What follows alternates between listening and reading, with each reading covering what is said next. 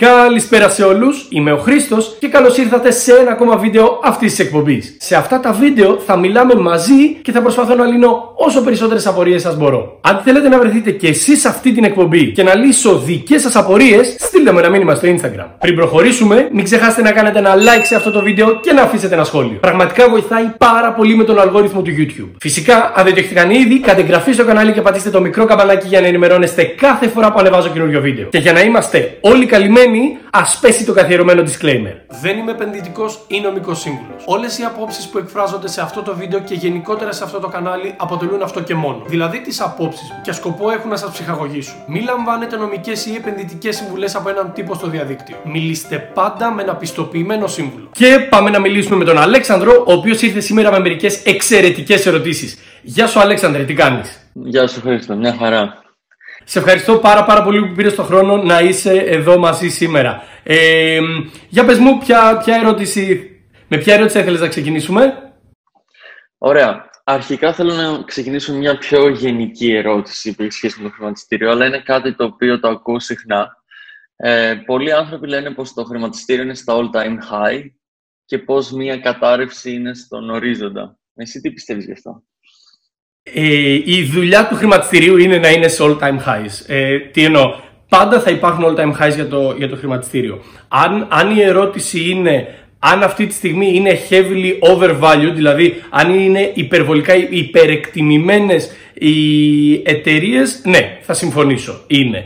Ε, αυτό βέβαια δεν σημαίνει ότι ξέρω πότε θα γίνει το revenge to the, revenge to the means, δηλαδή πότε θα επιστρέψουν στις πραγματικές τιμές. Ε, Άρα, πάντα θα είναι, αυτό δεν σημαίνει ότι δεν θα χτυπήσει ακόμα υψηλότερα.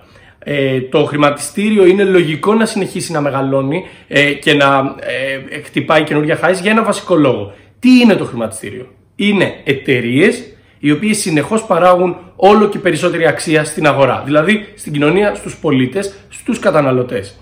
Άρα και όσο βελτιώνεται συνολικά το βιωτικό επίπεδο παγκοσμίως, που είναι κάτι το οποίο παρατηρούμε ούτως ή άλλως, αυτό σημαίνει ότι αυτές οι επιχειρήσεις στο σύνολό τους αποδίδουν όλο και καλύτερα. Άρα είναι φυσιολογικό να έχουν όλο και μεγαλύτερα highs.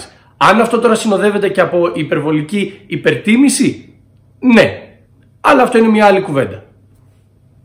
OK, okay, άρα εν ολίγοις, ε, θεωρείς ότι μέσα στα επόμενα χρόνια, ε, πιθανόν μέσα στα επόμενα πέντε, θα υπάρξει κάποια διόρθωση στην τιμή, οπότε πιθανότερα το χρηματιστήριο να κατέβει ένα συνολικό 20-30% για παράδειγμα, αλλά θεωρείς ότι στα 20 χρόνια ή 30 τότε οι τιμές βάσει του πώς είναι σχεδιασμένο το χρηματιστήριο θα πρέπει να είναι πιο ψηλά από ό,τι είναι σήμερα. Ε, πολύ χοντρικά συμφωνώ με αυτό που λες, ε, με τη διαφορά ότι δεν ξέρω αν θα γίνει στην επόμενη πενταετία. Δηλαδή, ε, υπάρχουν πάρα πολλοί παράγοντες που μπορεί να επηρεάσουν την ε, βραχυπρόθεσμη κίνηση των αγορών. Από, για παράδειγμα, τώρα ο Τραμπ που έχει κόψει περισσότερο χρήμα ουσιαστικά, ε, μέχρι ε, ξέρω, μια πολεμική σύραξη η οποία θα το ρίξει πολύ πιο σύντομα. Άρα, ε, δεν μπορώ να γνωρίζω ε, σε τέτοιο βραχυπρόθεσμο ε, χαρακτήρα όπως είναι και τα 3 και τα 5 χρόνια. Ε, αλλά ναι, σε, στα επόμενα 30 χρόνια το χρηματιστήριο θα έχει παράξει περισσότερη αξία από ό,τι έχει αυτή τη στιγμή. Άρα κάποιος επενδύοντας σήμερα θα πρέπει να περιμένει ότι μία διόρθωση μπορεί να υπάρξει στον ορίζοντα. Άρα να περιμένει κιόλας αν επενδύει για τα επόμενα 20 χρόνια, να περιμένει ότι πιθανότερα θα πρέπει να περάσει από μια διόρθωση πρώτα. Ε, εδώ τώρα είναι μια άλλη κουβέντα ε, που θέτεις. Πρώτον, ναι, πάντα πρέπει να είμαστε έτοιμοι για μια διόρθωση. Πάντα πρέπει να είμαστε προετοιμασμένοι και για κάτι που μπορεί να μην είναι διόρθωση, ε, να είναι απλά μια καταστροφή. Δηλαδή, αν είχες επενδύσει σε τουρισμό πριν από ένα χρόνο, τώρα είσαι πολύ χαμηλά. Okay.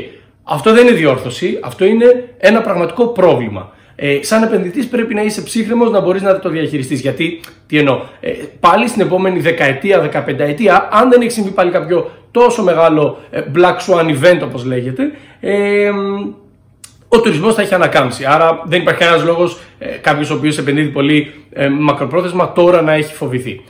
Having said that όμως, ε, πρέπει πρέπει να θυμόμαστε και το ότι τώρα πάλι χρησιμοποιώ πολλούς αγγλικούς όρους, θα, θα το μεταφράσω αυτόν ε, βασικά πρώτα θα πω στα αγγλικά. Το timing, time in the market beats timing the market. Δηλαδή, όσο περισσότερο καιρό έχεις τα λεφτά σου να επενδύονται, τόσα περισσότερα λεφτά θα βγάλεις σε σχέση με το να προσπαθήσεις να μπεις και να βγεις την κατάλληλη στιγμή από το χρηματιστήριο. Άρα, αν με ρωτάς αν θα πρέπει σήμερα ένας επενδυτής να περιμένει να γίνει πρώτα μια διόρθωση και μετά να βάλει τα λεφτά του, η απάντηση είναι ότι δεν ξέρω. Και ότι η, η προσωπική μου άποψη και ότι θα έκανα εγώ είναι ότι δεν θα περίμενα.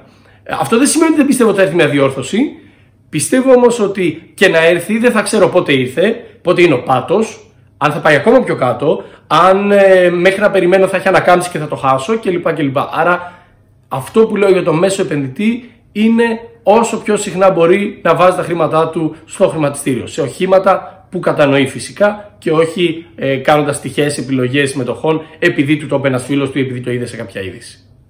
Κατάλαβα. Και γι' αυτό ίσως και κάποιος αν επενδύσει σε έναν δίκτυ που για παράδειγμα περιλαμβάνει όλες τις μετοχές που έχουν σχέση με τεχνολογία, ίσως και αυτό να είναι και πιο ασφαλές θεωρείς; Από το να πάει να επενδύσει ναι. σε συγκεκριμένες εταιρείες. Ναι, ναι. Καταρχάς, ε, ε, ε πιάνει ένα πάρα, πάρα πολύ ωραίο ζήτημα το οποίο δεν το έχω αγγίξει ακόμα στα βίντεο μου, αλλά πραγματικά θα έρθει. Ε, το, τη φούσκα που λέγεται ότι δημιουργείται αυτή τη στιγμή ε, στα, στους, στους δείκτες, ε, ειδικά τους πιο broad δείκτες. Τι εννοώ; Ε, ναι, υπάρχει μια παγκόσμια τάση όπου αντί να διαλέγουμε μεμονωμένες μετοχές, και εγώ τη στηρίζω αυτή την τάση, ε, επενδύουμε σε κάποια ETFs ε, μεγάλων δικτών, ε, για παράδειγμα Total US Stock Market ε, που πιάνει τον S&P 500 ε, με αποτέλεσμα χωρίς να γνωρίζουμε την κάθε μετοχή ξεχωριστά επενδύουμε στο ότι συνολικά το χρηματιστήριο θα πάει πιο πάνω. Τώρα αυτό τι αρνητικό ας το πούμε έτσι αποτέλεσμα έχει. Όταν το κάνουμε μαζικά πάρα πάρα πολύ αυτές οι μετοχές, γιατί είπαμε ότι τελικά από κάτω υπάρχουν κάποιες μετοχές που απλά τις κάνει ο δείκτης απευθείας αντί να τις κάνουμε εμείς μία-μία. Παίρνουν μεγαλύτερο ποσό της πίτας των επενδυτικών χρημάτων σε σχέση με το σύνολο της αγοράς του χρηματιστηρίου. Αυτό δεν σημαίνει ότι δεν το αξίζουν, αλλά και αναλογικά ακόμα παίρνουν περισσότερο. Αυτό θα επιφέρει μια διόρθωση, η οποία όμως είναι τόσο ασήμαντη, γιατί έχουν γίνει πολλές μελέτες, τόσο ασήμαντη σε σχέση με το σύνολο ε, της κατεύθυνσης του χρηματιστηρίου, που ακόμα και με αυτό συνεχίζω να προτείνω σε όλους τους μικρούς επενδυτές που δεν γνωρίζουν ή δεν θέλουν να κάτσουν να ασχοληθούν ε, να διαλέξουν μονομένες μετοχές να αγοράσουν ETFs μεγάλων δικτών που ακολουθούν ε, συνήθως πολύ μεγάλα χρηματιστήρια. Ο S&P 500 είναι ένας από τους καλύτερους δείκτες με πολύ μεγάλη ασφάλεια. Okay. Επίσης ακούω πολύ συχνά τον όρο Forex Trading και αναρωτιέμαι είναι το ίδιο πράγμα με το χρηματιστήριο ή είναι κάτι συγκεκριμένο; Άρα, τι είναι το Forex, ε, σημαίνει Foreign Exchange, δηλαδή συναλλαγματικές, ε, ε, πώς το λένε, συναλλαγές, δηλαδή πώς θα κινηθεί το ένα νόμισμα σε σχέση με ένα άλλο νόμισμα. Αυτό μπορεί να περιλαμβάνει τα fiat νομίσματα, όπως λέμε, ε, τα, τα κανονικά αυτά που έχουμε, που έχουμε συνηθίσει, το δολάριο, το ευρώ κλπ. και δολάριο, ναι.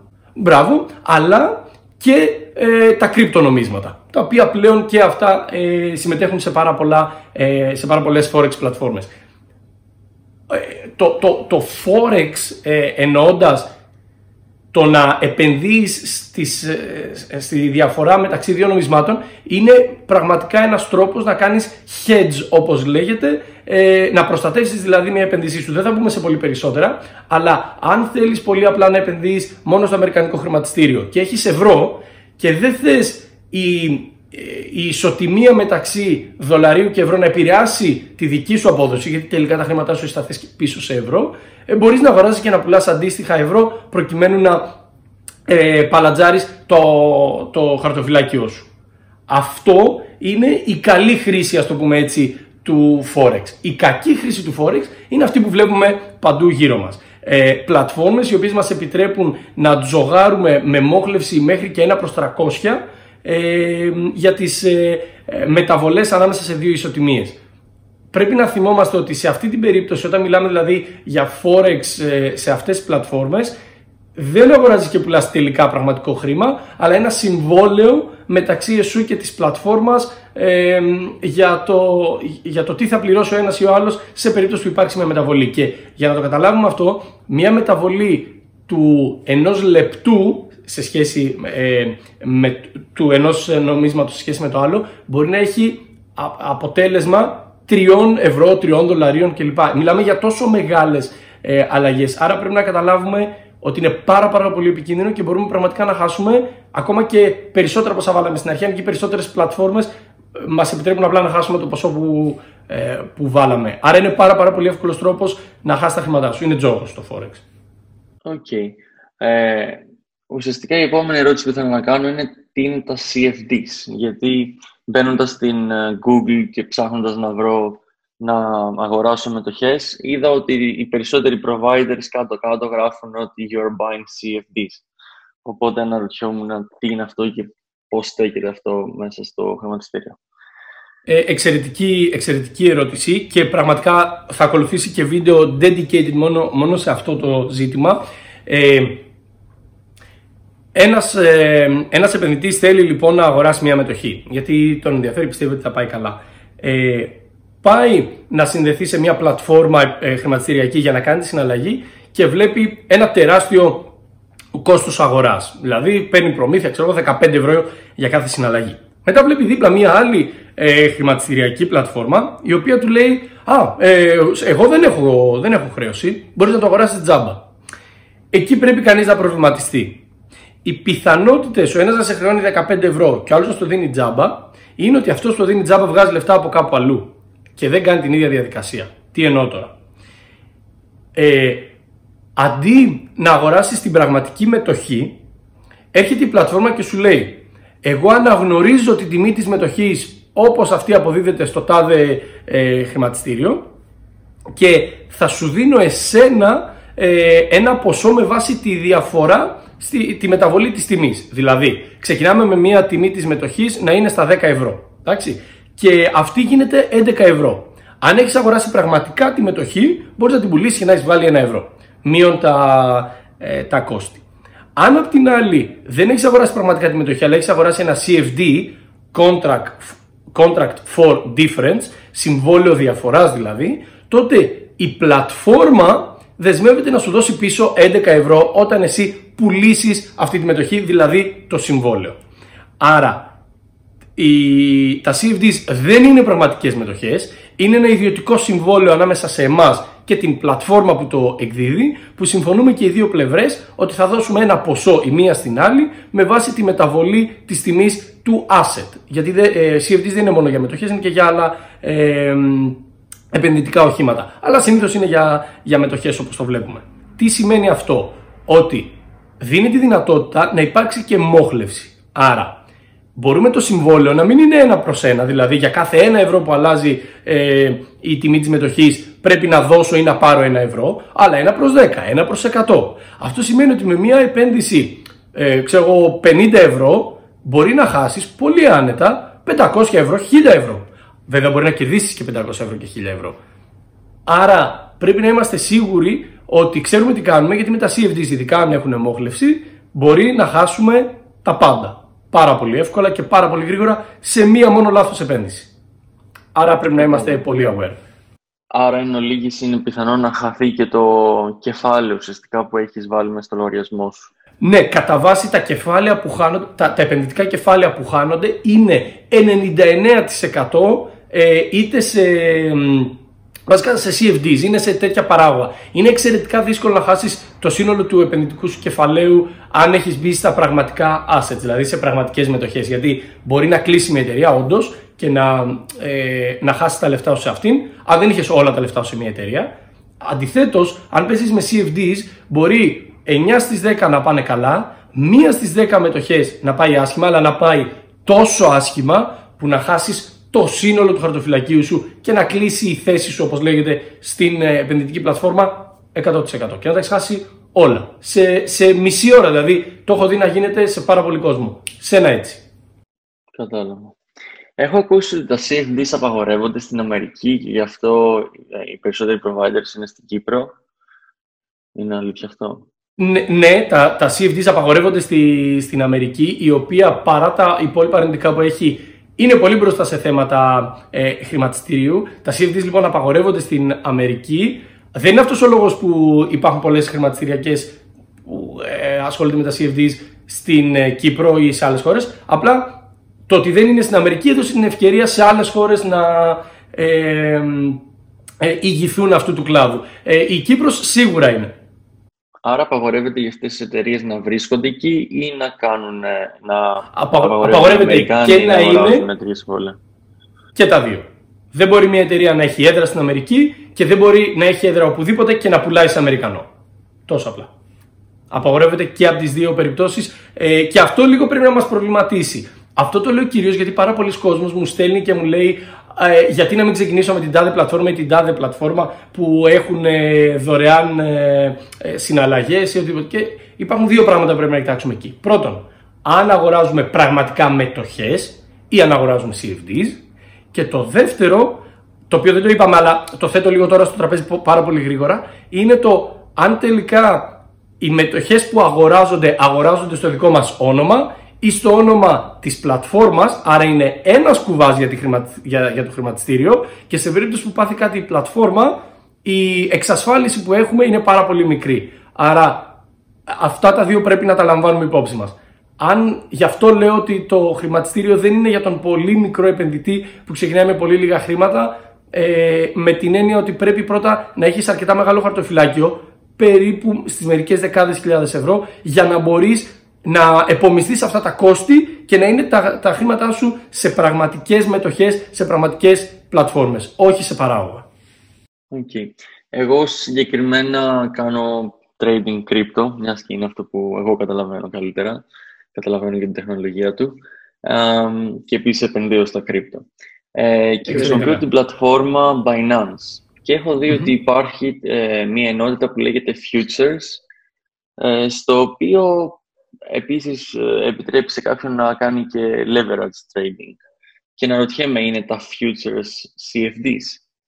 Ωραία. Ε, Ας, ας τα πάρουμε λίγο από την αρχή για να είμαι σίγουρος ότι καταλαβαίνει και το, και το κοινό. Πρώτον, leverage σημαίνει μόχλευση. Είναι, είναι αυτό που είπαμε πριν, ότι για κάθε 1 ευρώ μεταβολής μπορεί να πάρουμε ή να πληρώσουμε 10, 100 ευρώ κλπ. Αυτό είναι το, το πρώτο πράγμα. Όταν λέμε leverage εννοούμε αυτό. Δεύτερον, ε, τα, τα futures είναι τα συμβόλαια με, μελλοντικής εκπλήρωσης ε, και υπάρχουν και τα options που είναι τα δικαιώματα προαίρεσης. Ε, ο λόγος που τα διαχωρίζονται αυτά από τα CFDs είναι γιατί το CFD είναι ένα ιδιωτικό συμβόλαιο, συμφωνητικό, το οποίο οι δύο πλευρές συμφωνούν χωρίς να υπάρχει ένα άλλο asset ανάμεσά τους, ότι απλά θα πληρώσουν ή θα εισπράξουν την διαφορά ανάμεσα στην τιμή αγοράς, δηλαδή την τιμή που, που ε, βρίσκεται το underlying asset εκείνη τη στιγμή, σε σχέση με την κάθε στιγμή που θέλει να πουλήσει αυτός που έχει αγοράσει το συμβόλαιο. Τώρα, τα futures και τα options έχουν τις πραγματι... τα πραγματικά σε τις πραγματικές μετοχές από πίσω. Δηλαδή, όταν αγοράζουμε ένα future, ένα συμβόλαιο μελλοντικής εκπλήρωσης, δεσμευόμαστε να αγοράσουμε ένα ε, asset, αυτό μπορεί να είναι μετοχή, μπορεί να είναι κρυπτονόμισμα, μπορεί να είναι οτιδήποτε, ε, σε μια συγκεκριμένη τιμή στην ημερομηνία λήξης. Άρα έχουν συγκεκριμένη ημερομηνία λήξης. Ε, έχουν φτάσει τα futures και τα options να, το, το option απ' την άλλη είναι ότι έχω το δικαίωμα να αγοράσω. Αυτό δεν σημαίνει ότι είμαι υποχρεωμένος να, να αγοράσω. Συγκεκριμένη τιμή σε συγκεκριμένη ημερομηνία. Αυτό τώρα τι σημαίνει; Ότι αυτά τα προϊόντα συνδέονται με, με τα πραγματικά προϊόντα που υπάρχουν από πίσω δηλαδή με τις μετοχές κλπ Παρ' όλα αυτά έχουμε συνηθίσει πάρα πολύ στις trading platforms να, να τα ανταλλάσσουμε πάρα πάρα πολύ γρήγορα σαν να είναι CFDs και κανένας τελικά δεν ενδιαφέρεται στο τέλος όντως να αγοράσει αυτή τη μετοχή απλά αγοράζει ένα future ε, για να δει τη μεταβολή της τιμής του future επειδή έχει χαμηλότερα εμπλεκόμενα κόστη σε σχέση με το να πάρει την πραγματική ε, μετοχή. Άρα στην πράξη μπορεί να είναι εξίσου επικίνδυνα άμα είναι ε, heavily leveraged και τα χρησιμοποιήσεις για trading, αλλά η θεωρία είναι τελείως διαφορετική. Τα CFDs είναι δύο συμβόλαια που δεν μας εξασφαλίζει κανένας τίποτα γιατί δεν μεσολαβεί ε, μια ε, κεντρική ρυθμιστική αρχή σε περισσότερες περιπτώσεις. Ε, δεν αγοράζονται και πολλούνται σε κεντρικά χρηματιστήρια τα CFDs, αλλά μόνο μέσα σε μια πλατφόρμα. Αντιθέτως, τα futures και τα options πραγματικά μπορούμε να τα αγοράσουμε και τα πουλήσουμε σε μεγάλα χρηματιστήρια. Άρα έχουμε την ασφάλεια ότι είναι ένα πραγματικό προϊόν. Αυτή είναι η βασική δομική τεχνική διαφορά του. Άρα τα θεμέλια τους είναι τελείως διαφορετικά, είναι δύο τελείως διαφορετικά πράγματα. που εν τέλει φαίνεται να μοιάζουν, αλλά είναι τελείως διαφορετικά. Μοιάζουν στον τρόπο που τα χρησιμοποιούμε. Δεν μοιάζουν καθόλου στο τι είναι πραγματικά από πίσω. Κατάλαβα. Οκ. Ε, μετά ένα άλλο θέμα το οποίο με απασχολεί και φαντάζομαι θα απασχολεί και άλλους ανθρώπους είναι ε, η φορολόγηση ε, των κερδών ή των ζημιών που μπορεί κάποιος να έχει μέσα από trading. Και φαντάζομαι ότι ο περισσότερος ε, κόσμος πιθανόν χρησιμοποιεί CFDs ε, στα πρώτα του βήματα, μιας και είναι και ε, οι πλατφόρμες που βγαίνουν πρώτες στα αποτελέσματα της Google. Αλλά ας μιλήσουμε και γενικότερα και για τα CFDs, πιθανόν και για τα futures και για τα options. Ε, είναι εύκολο κανείς να κάνει τη φορολογική του δήλωση όταν κάνει trading αυτά τα πράγματα. Και, ε, ναι. και πιστεύεις ότι ε, πρέπει κανείς να ψάξει να βρει έναν specialist λογιστή πάνω σε αυτό το θέμα ή να προσπαθήσει να κάνει educate τον δικό του; Ε, γενικά το θέμα της φορολόγησης δεν το αγγίζω πάρα πολύ γιατί είναι πραγματικά πάρα πολύ διαφορετικό για κάθε περίπτωση. Ε, ξεκινάω λέγοντας ότι όταν ξεκινήσουμε να επενδύουμε ε, δεν μπορούμε πλέον να κάνουμε τη φορολογική μας δήλωση μόνοι μας. 99% ε, θα πρέπει να κάτσουμε μαζί με το λογιστή μας και να το εξηγήσουμε δύο πράγματα για το τι έχουμε κάνει. Ε, δεν είναι δηλαδή όπως αν είσαι απλά ένας ιδιωτικός υπάλληλος που θα πάρει 40 ευρώ ένας ε, λογιστής να σου κάνει τη φορολογική δήλωση και να πας παρακάτω που έχεις ένα αυτοκίνητο και ένα σπίτι. Ε, είναι λίγο πιο σύνθετο. Τώρα, δεν είμαι, πραγματικά δεν είμαι ε, κατάλληλος να δώσω φορολογικές συμβουλές. Αυτό που έχω να πω είναι ότι ε, και ένας απλός λογιστής μπορεί να καταλάβει και να ε, μας βοηθήσει ε, να, να συμπληρώσουμε τη φορολογική μας δήλωση. Δεν, δεν είναι κάτι τόσο εξεζητημένο και επίσης δεν χρειάζεται να φοβόμαστε τόσο πολύ. Αν τα δηλώσουμε είμαστε ok.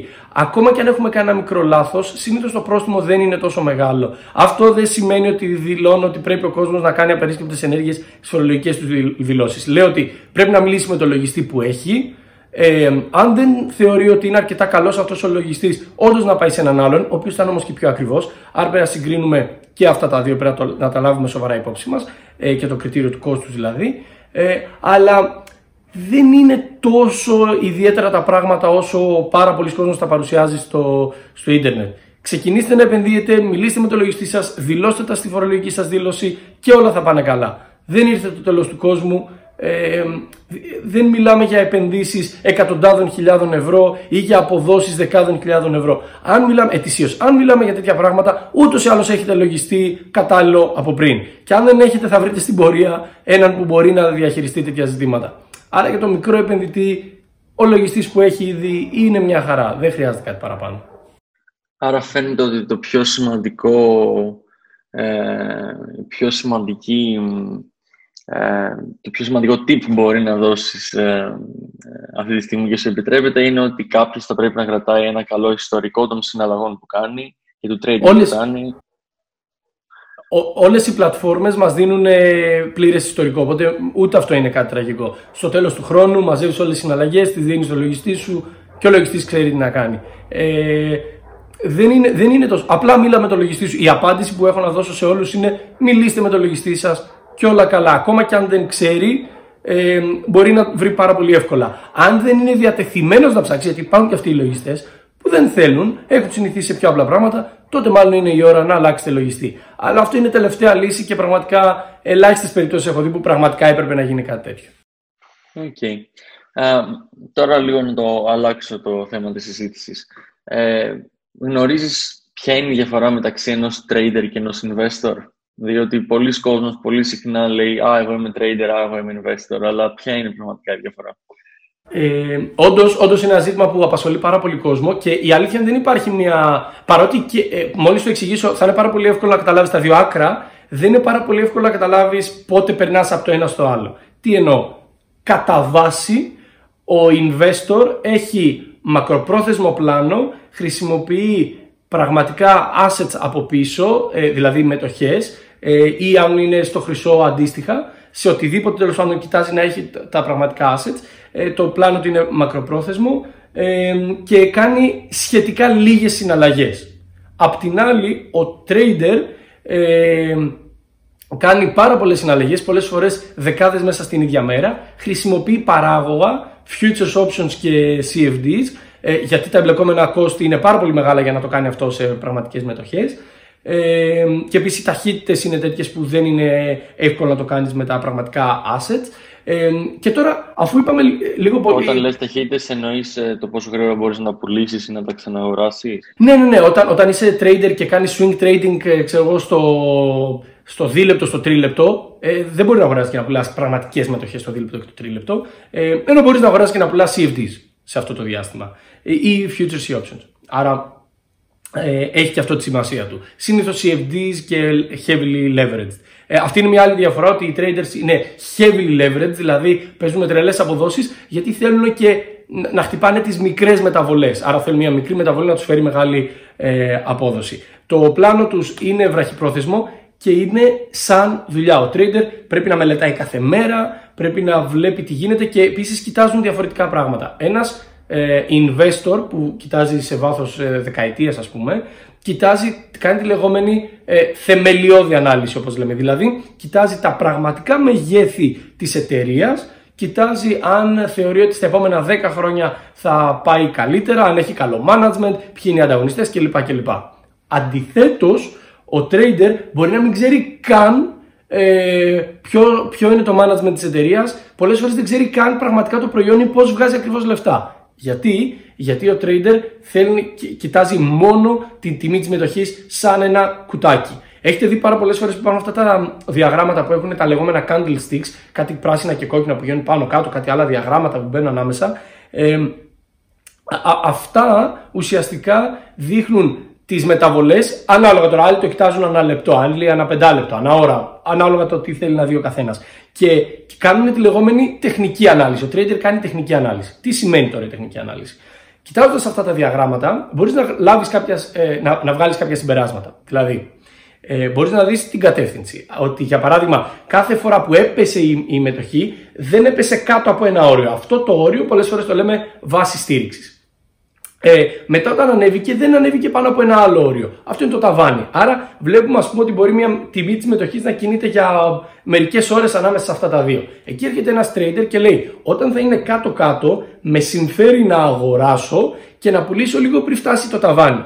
Όταν αγγίξει το ταβάνι, με συμφέρει να την σορτάρω, όπως λέγεται, δηλαδή να ποντάρω στο ότι θα πέσει, γιατί οι πιθανότητες είναι ότι θα ξαναπάει να πλησιάσει την κάτω ε, τιμή.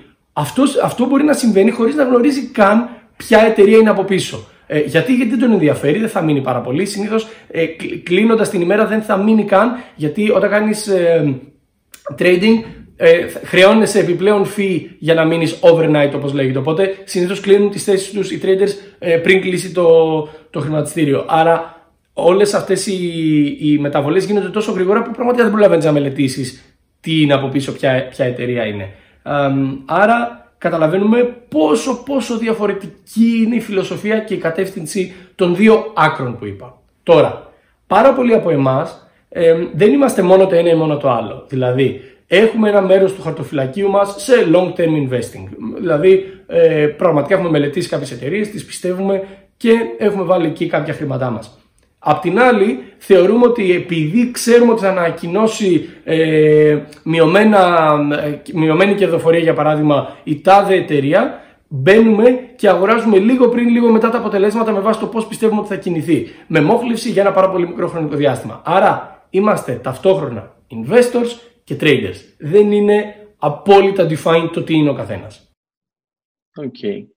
Και θεωρείς ότι είναι πιο safe να είναι κανείς trader ή investor ή αυτό εξαρτάται στον καθένα; Ε, πιο safe είναι το investing σε γενικές γραμμές γιατί είναι πιο εύκολο. Τι εννοώ; Είναι πιο εύκολο να βάζεις τα λεφτά σου κάθε μήνα σε ένα γενικό δίκτυ και μετά από 30 χρόνια να έχεις βάλει ε, ε, αρκετά χρήματα. Όμως το trading είναι δουλειά. Δεν είναι απλά επειδή είναι δουλειά. Διαβάζεις κάθε μέρα, αγοράζεις, πουλάς, μελετάς κάθε, κάθε μέρα όλες τις μικρές μεταβολές που γίνονται. Μιλάς με άλλους traders για να δεις πώς κινούνται τα πράγματα. Άρα, από το trading μπορεί να ζεις σαν full time job. Δηλαδή, να έχεις ένα πολύ μικρότερο κεφάλαιο, το οποίο τα καταφέρεις να αποδίδει ε, ένα σημαντικό ποσοστό κάθε μήνα και ζεις από αυτό. Είναι δουλειά, δεν είναι απλά όπως το, το investing. Άρα ε, η απάντηση είναι ότι δεν υπάρχει πιο ασφαλής. Γιατί αν πραγματικά γίνεις πολύ καλός trader, ε, για σένα είναι πιο ασφαλές να κάνεις trading γιατί διαχειρίζεσαι το δικό σου χαρτοφυλάκι όπως κανένας άλλος δεν θα μπορούσε να το κάνει. Ε, απ' την άλλη είναι πολύ πολύ πολύ πολύ πιο εύκολο να γίνεις επιτυχημένος επενδυτής παίρνοντας την απόδοση του χρηματιστηρίου, βάζοντας τα λεφτά ω ETFs, σε σχέση με το να γίνεις επιτυχημένος trader. Για την ακρίβεια, εγώ προσωπικά δεν γνωρίζω κανέναν μακροπρόθεσμα επιτυχημένο trader. Κανέναν. Ούτε έναν. Κανέναν. Ξέρω πολύ κόσμο που κάνει trading και πουλάει σεμινάρια. Ξέρω πολύ κόσμο που κάνει trading αλλά ζει από κάτι άλλο. Αλλά δεν ξέρω κανέναν που πραγματικά να ζει full time αυτό. Δεν λέω ότι δεν υπάρχει. Λέω ότι εγώ δεν γνωρίζω. Άρα στατιστικά οι πιθανότητες είναι ότι είναι πιο δύσκολο να το πετύχεις.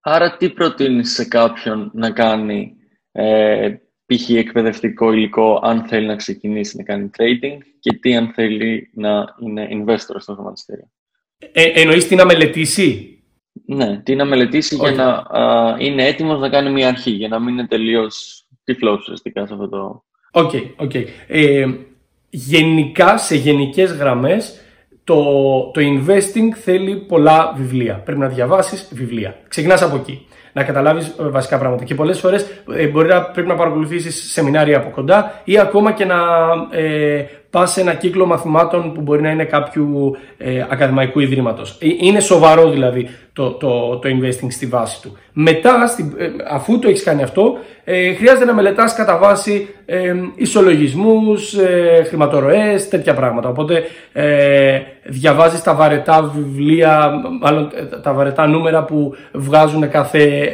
μερικούς μήνες, τρεις με έξι μήνες ε, οι εταιρείες. Για να καταλάβεις αν κινείται ε, προς σωστή κατεύθυνση. Να κάνεις δηλαδή θεμελιώδεις αναλύσεις στις εταιρείες που θέλεις. Τώρα, απ' την άλλη, αν θες να γίνεις trader, πάλι πρέπει να ξεκινήσεις από βιβλία. Αυτό είναι δεδομένο γιατί έχει το μεγαλύτερο όγκο πληροφορίας. Αλλά μετά είναι καλύτερο να περάσεις γρήγορα σε courses ε, ή ακόμα και σε βίντεο στο YouTube. Γιατί, γιατί ε, τα εργαλεία που χρησιμοποιείς για να κάνεις trading αλλάζουν συνεχώς, οι τεχνολογίες εξελίσσονται, άρα είναι, είναι, χρειάζεται πολύ πιο άμεση πληροφορία, πολύ πιο τεχνική πληροφορία. Επίσης, μετά χρειάζεται να κάνεις τεχνική ανάλυση γρήγορη, άρα δεν είναι ότι έχεις το χρόνο σου να δεις, να μελετήσεις μια εταιρεία και να αποφασίσεις αν θα μπεις ή όχι, αλλά πρέπει να είσαι στα κατάλληλα, ε, ακόμα και social networks, υπάρχουν social networks μόνο για traders, ε, πρέπει να έχεις στήσει τους πίνακες σου ώστε να βλέπεις τα διαγράμματα ε, που εσύ επιλέγεις και να σου έρχονται alerts ε, όταν συμβαίνουν κάποια συμβάντα, δηλαδή άμα πέσει η τιμή οποιασδήποτε μετοχής πάνω από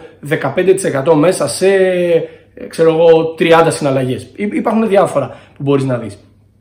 Άρα το ένα είναι πιο ήρεμο, πιο παθητικό και χρειάζεται μεγαλύτερα κεφάλαια, το investing. Το άλλο είναι πολύ πιο έντονο, άμεσο και exciting. Τώρα, επειδή ακριβώς είναι exciting, πάρα πολλοί κόσμοι πάει και πέφτει με τα μούτρα και χάνει τα λεφτά του. Και μετά λέει Α, το χρηματιστήριο είναι τζόγος. Όχι. Το τι κάνει στο χρηματιστήριο μπορεί να είναι τζόγος ή όχι. Άρα ε, πρέπει πρώτα να καταλάβει κανείς αν αυτό που θέλει είναι η έξαψη, ε, οπότε θα γίνει trader και μάλλον θα χάσει τα χρήματά του, ή αν αυτό που θέλει πραγματικά είναι να χτίσει ε, μια περιουσία και ένα παθητικό εισόδημα. Οπότε είναι εύκολο να γίνεις investor. Αυτή είναι η βασική διαφορά.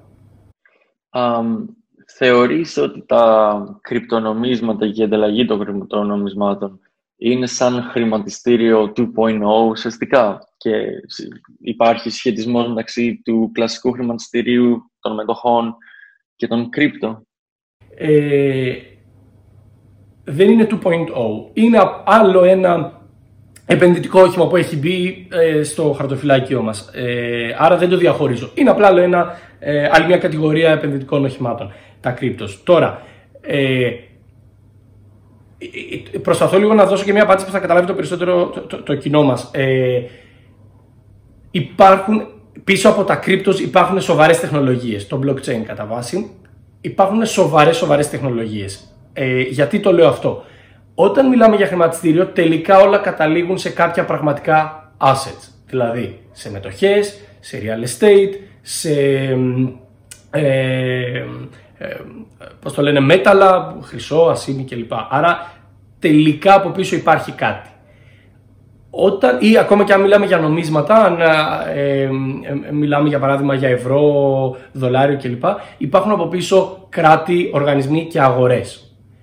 Όταν μιλάμε για κρύπτος, ε, ακόμα δεν υπάρχουν αυτά, δηλαδή δεν είναι ότι τα κρύπτος έχουν μπει σε τόσο μεγάλες αγορές, αλλά υπάρχει μια σοβαρή τεχνολογία από πίσω.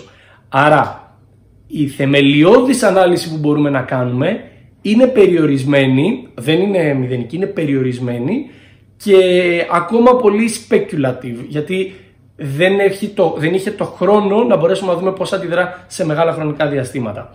Ε, άρα, είναι πιο κοντά στο κομμάτι του trading παρά του long term investing. Και ξέρω ότι ο Λουκάς από το Be Wealthy θα διαφωνήσει μαζί μου γιατί και αυτός ασχολείται πάρα πολύ ε, με κρύπτος και επενδύει μακροπρόθεσμα. Κατά τη γνώμη μου, δεν δε, λέω ότι δεν θα γίνει, λέω ότι δεν έχει αποδείξει το bitcoin ή κάποιο άλλο κρυπτονόμισμα ότι μπορεί να είναι μέσω αποθήκευσης πλούτου σε 20 χρόνια από τώρα. Ε, πιστεύω ότι θα είναι, ε, είμαι υπέρ αυτής της κατεύθυνσης ε, και του blockchain σαν τεχνολογία από πίσω, αλλά αυτό δεν σημαίνει ότι πιστεύω ότι έχουν αποδείξει τα κρυπτονομίσματα τώρα ότι έχουν θεμελιώδη ε, χαρακτηριστικά για να αναλύσουμε.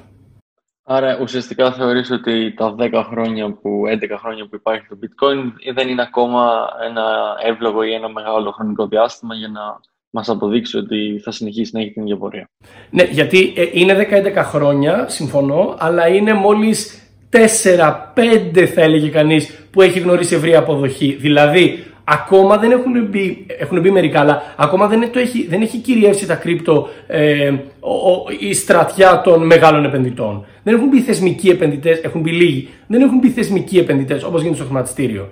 Ε, άρα, ακόμα δεν ξέρουμε πώς θα συμπεριφερθεί όταν και αν μεγάλοι παίχτες που θα κατευθύνουν το 60%, το 70% του, block, του, ε, συγγνώμη, του bitcoin ή του ethereum ή οτιδήποτε μπουν πραγματικά στο παιχνίδι. Ε, και επίσης ακόμα δεν τα έχουμε δει να είναι υπεύθυνα για τεράστιους όγκους συναλλαγών. Όλο, όλο το κρύπτο μαζί είναι μικρότερο από μερικές από τις μεγαλύτερες εταιρείες ε, τις εισηγμένες στην Αμερική. Όλα τα κρύπτος μαζί. Άρα δεν λέω ότι δεν είναι καλά. Είμαι υπέρ και έχω και εγώ μέρος, δεν έχω πλέον είχα μέρος του χαρτοφυλακίου μου σε κρύπτος. Δεν έχω γιατί όπως είπα ε, σε προηγούμενο βίντεο τα έχω σηκώσει πλέον γιατί ξεκίνησα δικές μου επιχειρηματικές δραστηριότητες ε, αλλά ναι, ε, δεν λέω μην επενδύετε σε κρύπτος, δεν λέω ούτε επενδύετε σε κρύπτος. Λέω ότι ε, ακόμα δεν έχουν αποδείξει τα θεμελιώδη χαρακτηριστικά ε, για να κάνω long term investing. Είναι πιο ok αν ξέρεις κάποια πράγματα. Πολύ μεγαλύτερο ρίσκο και πολύ πιο πολύπλευρο ρίσκο ουσιαστικά που... Διαφορετικό. Διαφορετικό. Ναι. Πρέπει να ξέρεις διαφορετικά πράγματα. Πάντως, είτε μιλάμε για κρύπτο είτε μιλάμε για χρηματιστήριο και τα δύο έχουν μέσα διαγράμματα και candlesticks. Οπότε αυτό που ήθελα να σε ρωτήσω είναι ότι άσχετα αν πολύ καιρό τα έτσι, βλέπω μπροστά μου, πιο πριν είπα ότι κάνω trading έκανα λάθος. Κάνω invest στα κρύπτο λοιπόν. Ε, διότι για να μπορώ να κάνω trading θα έπρεπε να γνωρίζω για τα candlesticks. Οπότε θέλω να σε ρωτήσω τι είναι τα candlesticks, τι ακριβώς δείχνουν ή αν ξέρεις την ιστορία τους, πώς δημιουργήθηκαν; Ε, τα, τα candlesticks, ε, καταρχάς, όταν μιλάμε για διαγράμματα ε, στο χρηματιστήριο έχουμε πάρα, πάρα, πάρα, πολλά, πάρα πολλούς τύπους να αποτυπώσουμε ε, τις ε, τάσεις των ε, τιμών και άλλων μεγεθών. Τα candlesticks συγκεκριμένα ε, είναι ένας εύκολος τρόπος σε μία στήλη να δείξεις ε, πάρα, πάρα, πολλά, ε, πάρα πολλά αρκετές πληροφορίες. Το candlestick όταν ανοίγει, δηλαδή έχετε ε, το καινούριο ορόσημο, μπορεί να είναι το καινούριο λεπτό, το καινούριο πεντάλεπτο, δεκάλεπτο, μία ώρα όπως το έχεις θέσει, ξεκινάει με μία τιμή. Αν κινηθεί προς τα κάτω, κοκκινίζει. Ε, μόλις μεταφτάσει έναν πάτο και ξαναανέβει, τότε η τελική γραμμούλα που είναι κάτω-κάτω παραμένει σαν μια πολύ πολύ λεπτή γραμμή για να σου δείξει ότι μέσα σε αυτό το χρονικό εύρος, το ας πούμε της μίας ώρας, έφτασε μέχρι τόσο κάτω. Μετά αν ανέβει, μόλις περάσει θα γίνει πράσινο. Και πάλι θα συνεχίσει να γίνεται πράσινο μέχρι που θα φτάσει στην κορυφή. Μόλις φτάσει στην κορυφή, αν αρχίσει να πέφτει, θα ξαναδημιουργήσει μια λεπτή πράσινη γραμμούλα από πάνω. Άρα μετά θα κλείσει και θα έχει τη δομή ενός κεριού. Γι' αυτό λέγεται candlestick. Τι σημαίνει αυτό; Σημαίνει ότι έχουμε το σημαντικό όγκο το που κινήθηκε, αλλά και τα δύο άκρα πάνω και κάτω μέχρι που έφτασε. Ε, άρα βλέπουμε που ξεκίνησε, που έκλεισε και ποια είναι τα δύο όρια. Αυτό είναι μια πάρα, πάρα πολύ χρήσιμη και συμπυκνωμένη πληροφορία μέσα σε ένα πάρα πολύ ε, μικρό πλαίσιο.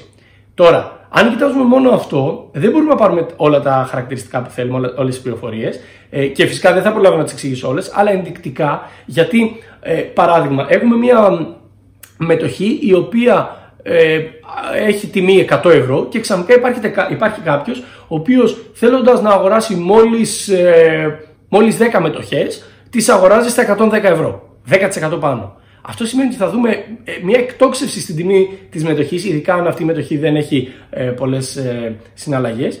Και θα πούμε, Όπα, κάτσε κάτι συνέβη σε αυτή τη μετοχή, μπορεί να συνεχίσει να πηγαίνει προς τα πάνω. Γι' αυτό το λέω έχουμε, έχουμε και ένα άλλο μέγεθος που κοιτάζουμε. Το volume, τον όγκο των συναλλαγών. Δηλαδή, μια αύξηση της τιμής κατά 10% σε ένα ελάχιστο όγκο συναλλαγών δεν έχει πολύ μεγάλη αξία.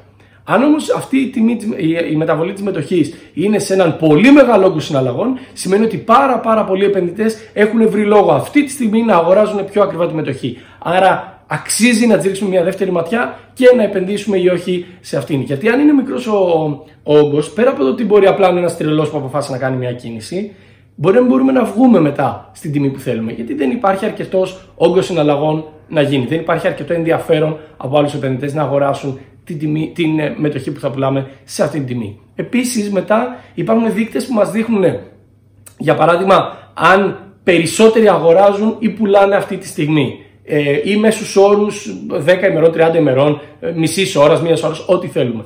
Ή για παράδειγμα, αν οι, οι, πώς το λένε, αυτοί που συμμετέχουν στο management της εταιρείας αγοράζουν ή πουλάνε αυτή τη στιγμή. Δηλαδή, αν ένας manager, ένας CEO μιας εταιρείας πουλάει, μάλλον οι περισσότεροι πιθανότητες είναι ότι κάτι ξέρει, άρα μάλλον αξίζει να τον ακολουθήσουμε. Ή πρέπει τουλάχιστον να διαβάσουμε, γιατί μπορεί ο άνθρωπος απλά να παντρεύει την κόρη του και να θέλει να κάνει μια μεγάλη αγορά. Άρα ε, δεν είναι τόσο απλά. Απλά θέλω να πω ότι είναι πάρα, πάρα πολλά τα στοιχεία που πρέπει να λάβουμε υπόψη μας ε, όταν κάνουμε μια τεχνική ανάλυση. Γιατί αυτό κατά βάση αφορά τεχνική ανάλυση. Okay. Έχεις να μου προτείνεις κάποιο συγκεκριμένο ε, βιβλίο ή course που έχει σχέση με trading ή investing; Δεν τα θυμάμαι απ' έξω. Έχω μερικά εξαιρετικά τα οποία δεν τα έχω βάλει μέχρι τώρα στις ε, περιγραφές ε, των βίντεο. Θα βάλω στις περιγραφές των βίντεο μερικά. Ο λόγος που δεν τα έχω βάλει είναι γιατί το trading έχει μεγαλύτερο ρίσκο και οι πιθανότητε είναι ότι θα χάσουμε τα λεφτά μας όσοι ασχοληθούμε. Αυτό πρέπει να το ξέρουμε. Ε, Παρ' όλα αυτά είναι μερικά εξαιρετικά που μου έχουν δώσει tips ε, που εμένα με βοήθησαν στο να κατανοήσω καλύτερα την τάση του χρηματιστηρίου, όχι τόσο στο trading γιατί δεν κάνω trading, αλλά είναι, είναι, είναι πάρα πολύ ενδιαφέροντα. Ναι, θα έχω μερικά links ε, πάνω πάνω στο, ε, στην περιγραφή του βίντεο. Θα, νομίζω μόλις θα δεις θα σε ενδιαφέρουν πάρα πολύ. Θεός Χρήστο, ευχαριστώ πάρα πολύ για όλες τις πληροφορίες. Εγώ, εγώ σε ευχαριστώ πάρα πάρα πάρα πολύ. Ε, ε, εννοείται, αν έχεις οποιαδήποτε άλλη απορία, μπορείς να μου στείλεις ε, ένα μήνυμα στο Instagram. Όπως φυσικά μπορείτε να κάνετε και όλοι όσοι θέλετε να μιλήσουμε. Μπορείτε να μου στείλετε ένα μήνυμα στο Instagram και να βρεθείτε κι εσείς σε αυτήν εδώ την εκπομπή. Αλέξανδρε, σε ευχαριστώ πάρα πολύ που ήσουν σήμερα μαζί μας. Ελπίζω να σε βοήθησε το βίντεο ε, και να συνεχίσεις να βλέπεις τα επόμενα. Σε ευχαριστώ πάρα πολύ. Να είσαι καλά. Να είσαι καλά. Καλή συνέχεια. Και επειδή σίγουρα θα σας έχουν δημιουργηθεί πολλές απορίες, ακολουθήστε με στο Instagram όπου ανεβάζω stories απαντώντας στα πιο συχνά ερωτήματα που προκύπτουν από κάθε βίντεο. Οπότε, αν θέλετε να δείτε ακόμα περισσότερο υλικό από εμένα ή απλά να πείτε ένα γεια, ακολουθήστε με στο Instagram. Σας ευχαριστώ πάρα πολύ που είδατε αυτό το βίντεο. Ελπίζω να σας βοήθησε και τα λέμε στο επόμενο. Μην ξεχνάτε πως μπορείτε να κερδίσετε 5 ευρώ εντελώς δωρεάν. Πατήστε στο link της περιγραφής για να αποκτήσετε τη δική σας κάρτα και να συγκεντρώσετε όλες τις κάρτες σας σε μία. Αν παραγγείλετε την κάρτα μέσα από το συγκεκριμένο link, η Kev θα σας δώσει δώρο 5 λίρες με την πρώτη συναλλαγή των 10 ευρώ που θα κάνετε. Δεν χρειάζεται να αγοράσετε τίποτα που δεν θα αγοράζατε ούτως ή άλλως. Απλά να κάνετε μια συναλλαγή των 10 ευρώ με την Kev. Επιπλέον, αν θέλετε να επενδύσετε και εσείς τα χρήματά σας, μπορείτε να δημιουργήσετε λογαριασμό στη Viventor πατώντας το link που θα βρείτε στην περιγραφή. Όπως είδαμε, είναι μια διαδικασία που μπορείτε να την αυτοματοποιήσετε και να δουλεύει για εσάς για πάρα πολλά χρόνια. Μην ξεχνάτε να κάνετε ένα like σε αυτό το βίντεο και να αφήσετε ένα σχόλιο. Πραγματικά βοηθάει πάρα πολύ με τον αλγόριθμο του YouTube και βοηθάει το βίντεο να βρεθεί πιο ψηλά. Αν δεν το έχετε κάνει ήδη, κάντε εγγραφή στο κανάλι και πατήστε το μικρό καμπανάκι για να ενημερώνεστε κάθε φορά που ανεβάζω ένα βίντεο. Τέλος, ακολουθήστε με στο Instagram, όπου ανεβάζω stories απαντώντας στα πιο συχνά ερωτήματα που προκύπτουν από κάθε βίντεο. Τα βίντεο μου είναι δωρεάν και προσπαθώ να παράγω εκπαιδευτικό και ψυχαγωγικό περιεχόμενο. Στην περιγραφή θα βρείτε links για μερικά από τα αγαπημένα μου βιβλία. Αν σας αρέσει κάποιο βιβλίο και το αγοράσετε μέσα από το συγκεκριμένο link, βοηθάτε και στηρίζετε αυτό το κανάλι. Σας ευχαριστώ πάρα πολύ που είδατε αυτό το βίντεο και τα λέμε στο επόμενο.